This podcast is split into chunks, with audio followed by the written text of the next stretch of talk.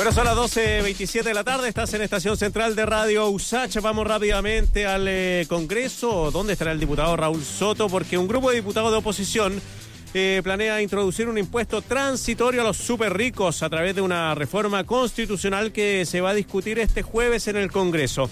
Con esto, las personas con un patrimonio superior a los 22 millones de dólares, que no es poco, pagarían un impuesto extraordinario por 2,5% de su riqueza, lo que generaría 6.500 millones de dólares para financiar una renta familiar de emergencia. Raúl Soto, diputado, ¿cómo le va?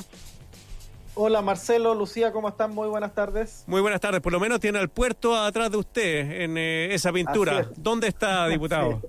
Estamos acá en el Congreso, en la ah, oficina. Nos arrancamos un ratito de la, de la sala. Se está viendo y votando en breves minutos el tema de la licencia del postnatal de emergencia. Así que un importante tema ahí para todas las, las madres y los padres que están enfrentando también momentos difíciles en esta pandemia. Cuéntenos usted qué significa este impuesto para los súper ricos. Bueno, la verdad que esta idea nace en torno a una serie de medidas que buscamos impulsar desde el Congreso ante la falta de eficacia de las políticas sociales implementadas por este gobierno para ir en apoyo económico de las personas, de las familias que lo están pasando mal, en una línea similar al proyecto también que hemos impulsado con mucha fuerza, que ya está cerca de ver la luz, que es el retiro del 10% de la FP, ¿verdad? Creemos que las medidas económicas han sido insuficientes y nosotros creemos profundamente en una mayor justicia tributaria, en que existan en nuestro país impuestos progresivos, y eso quiere decir que los más ricos, los que han tenido más oportunidades en la vida, que han podido acumular mayores riquezas, contribuyan también proporcionalmente más, pagando más impuestos al país, ¿verdad? De manera tal de que esos recursos puedan ser recaudados por el fisco y puedan ser redistribuidos de manera justa, equitativa, a través de políticas sociales. Así que ese es el objetivo de este proyecto. Yo creo que es totalmente necesario dar ese debate de fondo en materia tributaria en nuestro país. Y qué mejor que hacerlo ahora, donde sin duda alguna el fisco requiere mayores recursos para poder ir en ayuda de esa gente que tanto lo necesita hoy día. ¿Este impuesto es solamente por una vez, diputado, o agregaría al impuesto anual que o mensual que pagamos todos los chilenos? Este proyecto plantea una reforma constitucional a través de un, cambio transitorio, es decir, es único, es excepcional, es exclusivamente debido a la contingencia COVID-19 y los efectos económicos y sociales de esta pandemia y por lo tanto permitiría que por una única vez se recaude el 2,5% de la riqueza de 1.900 chilenos y chilenas que son los más acaudalados, los más adinerados de este país y que tienen una fortuna o un patrimonio superior a 22 millones de dólares. Eh, si les cobramos este impuesto exclusivo por una única vez de 2,5% a estos 1.900 chilenos y chilenas, podríamos recaudar del orden de 6.000, 6.500 millones de dólares que podrían perfectamente verdad beneficiar a través de planes de apoyo económico y políticas sociales a los sectores vulnerables y también a la clase media de nuestro país. ¿Usted nos podría eh, explicar bien cómo se mide la riqueza de esos... Eh, de esos 1.900 chilenos o chilenas o ciudadanos en Chile que, mm, que tienen este patrimonio sobre 22 millones de dólares o 22 mil millones de dólares, no me acuerdo bien. 22 millones. pero era. No, 22 millones de dólares. no sé cuánto era, pero era muy alta.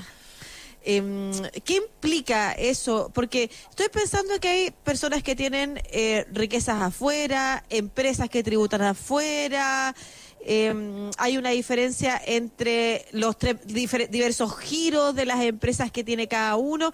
Eh, ¿Cómo se encuentran a esos a esas personas que debieran ser, a esos súper ricos que debieran ser los grabados por este impuesto? Sí, importante aclarar, Lucía, que eh, obviamente nuestro país es tremendamente desigual, ¿verdad? Las grandes riquezas de nuestro país están concentradas en el 1% de la población y el 99% restante, ¿verdad? Recibe prácticamente... Necesita el 10%. Eh, las obras de la, de, la torta. Necesita por eso el 10% y por eso es necesario recaudar más del punto de vista de, de impuestos progresivos como estos. Y en este caso, yo, yo soy partidario de dar un debate mucho más de fondo, de una reforma tributaria que de mm. verdad establezca impuestos impuestos progresivos permanentes para los sectores más acomodados y para las grandes empresas de este país.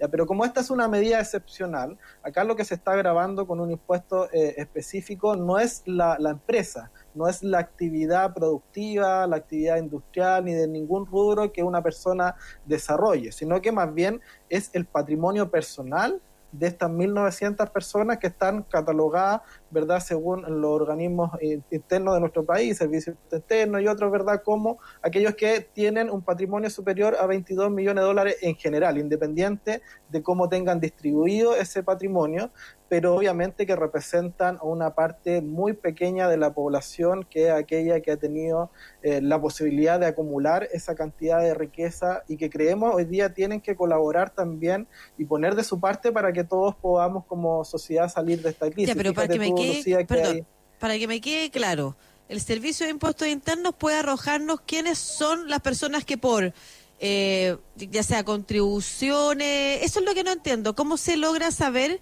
eh, porque no soy experta en la materia, eh, quiénes son las personas que tienen 22 millones de pesos en patrimonio y qué se considera patrimonio? De dólares. De, perdón, 22 millones de, dólares, de, pesos de dólares, 22 millones de dólares de patrimonio.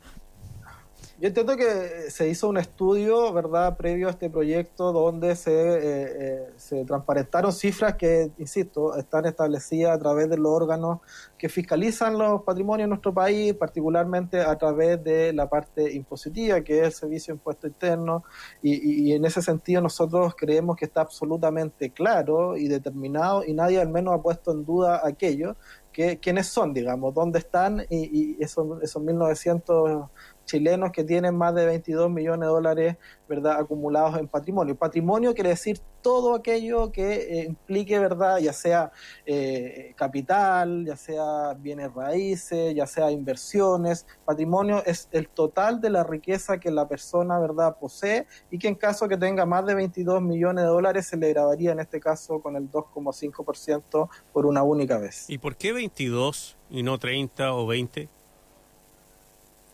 Bueno, e-, esa es una buena pregunta. Yo creo que siempre cuando hay que impulsar algún proyecto como este, ¿verdad? Hay que establecer un corte en algún lado. Mm. Muchas veces, ¿verdad? Eh, puede parecer eh, arbitrario decir por qué no 22 o un poco más o un poco menos.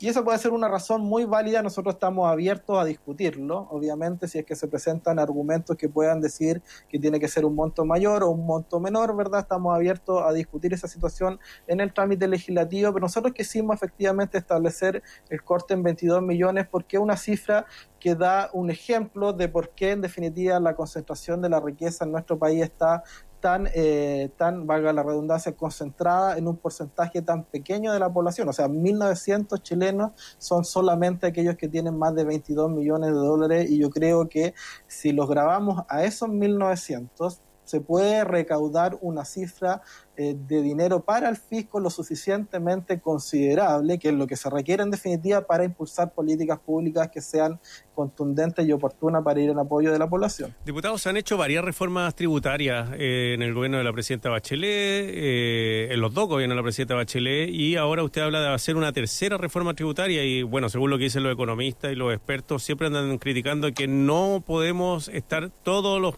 gobiernos presentando reformas tributarias porque hay en algún momento hay que sentarse y trabajar de aquí para adelante. Eh, no se ha logrado nunca este impuesto a los super ricos, ni aumentar mucho los impuestos a las mm. personas naturales, ni tampoco a las empresas. ¿Qué se sacaría con una tercera reforma tributaria? No, bueno, ese es un debate para más adelante. Yo no estoy diciendo que sea ahora la oportunidad. Son, son proyectos que deben ir por eh, carriles totalmente separados. Esta es una reforma constitucional única, exclusiva, dada la contingencia de hoy día, donde se requiere recaudar más para poder ir en ayuda a través de políticas sociales. Otra cosa es el debate de fondo respecto de una reforma tributaria que el gobierno impulsó, de hecho, una reforma tributaria el gobierno anterior. Yo también comparto contigo, Marcelo, de que ojalá tuviéramos una política bastante más duradera, más de largo plazo en, materia tributaria, que hayan consensos más generales mm. eh, en el mundo político y que no cada cuatro años estemos cambiando las reglas del juego en esta materia.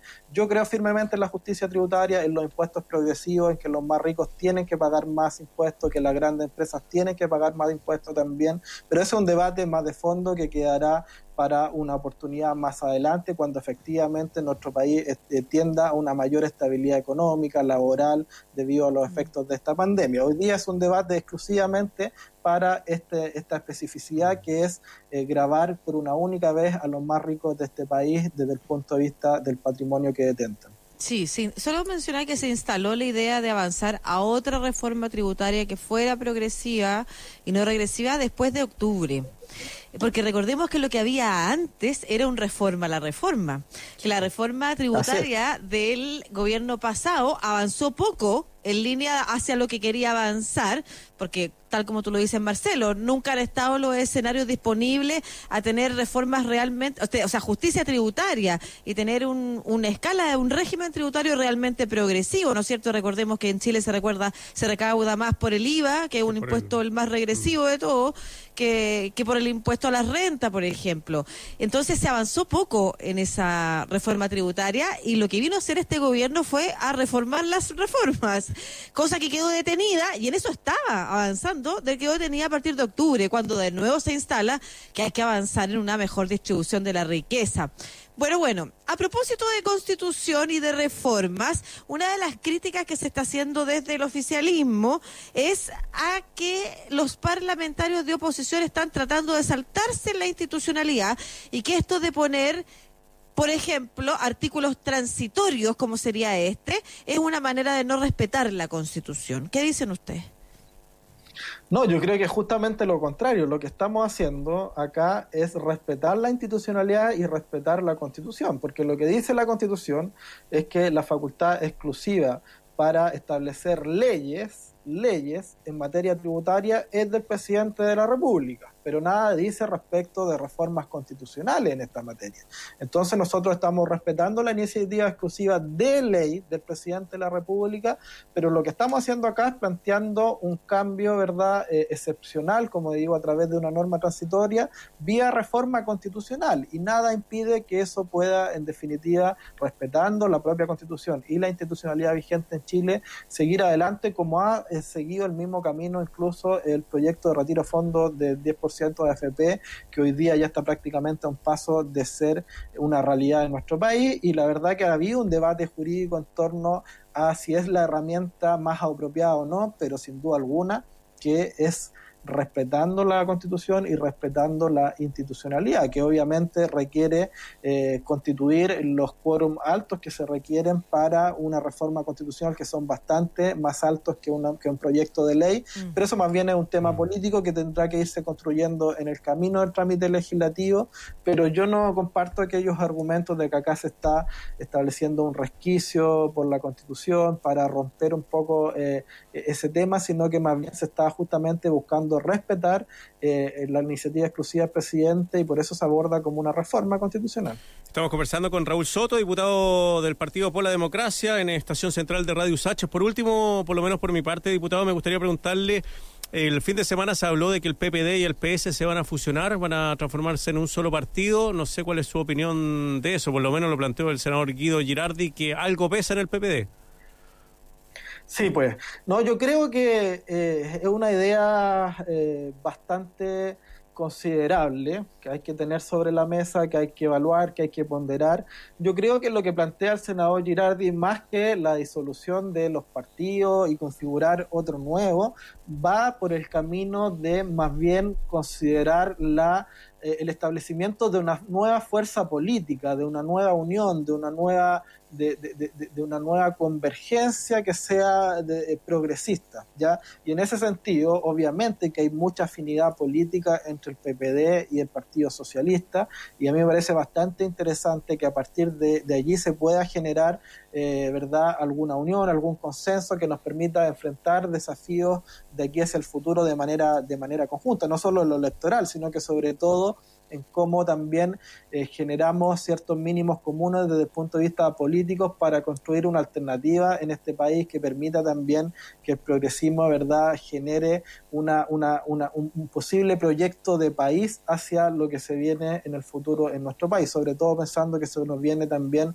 un plebiscito, verdad, que puede dar paso a una nueva constitución y por lo tanto también a las nuevas reglas del juego que queremos para Chile de aquí al futuro, cómo construimos una sociedad más justa, más equitativa, más solidaria, que entregue dignidad a todos los chilenos y chilenas. yo creo que eso es algo que podemos compartir y sobre lo cual se puede trabajar algún tipo ¿verdad? De, de convergencia. Yo creo que manteniendo las estructuras partidarias, pero generando una sinergia que permita hacer propuestas comunes al país.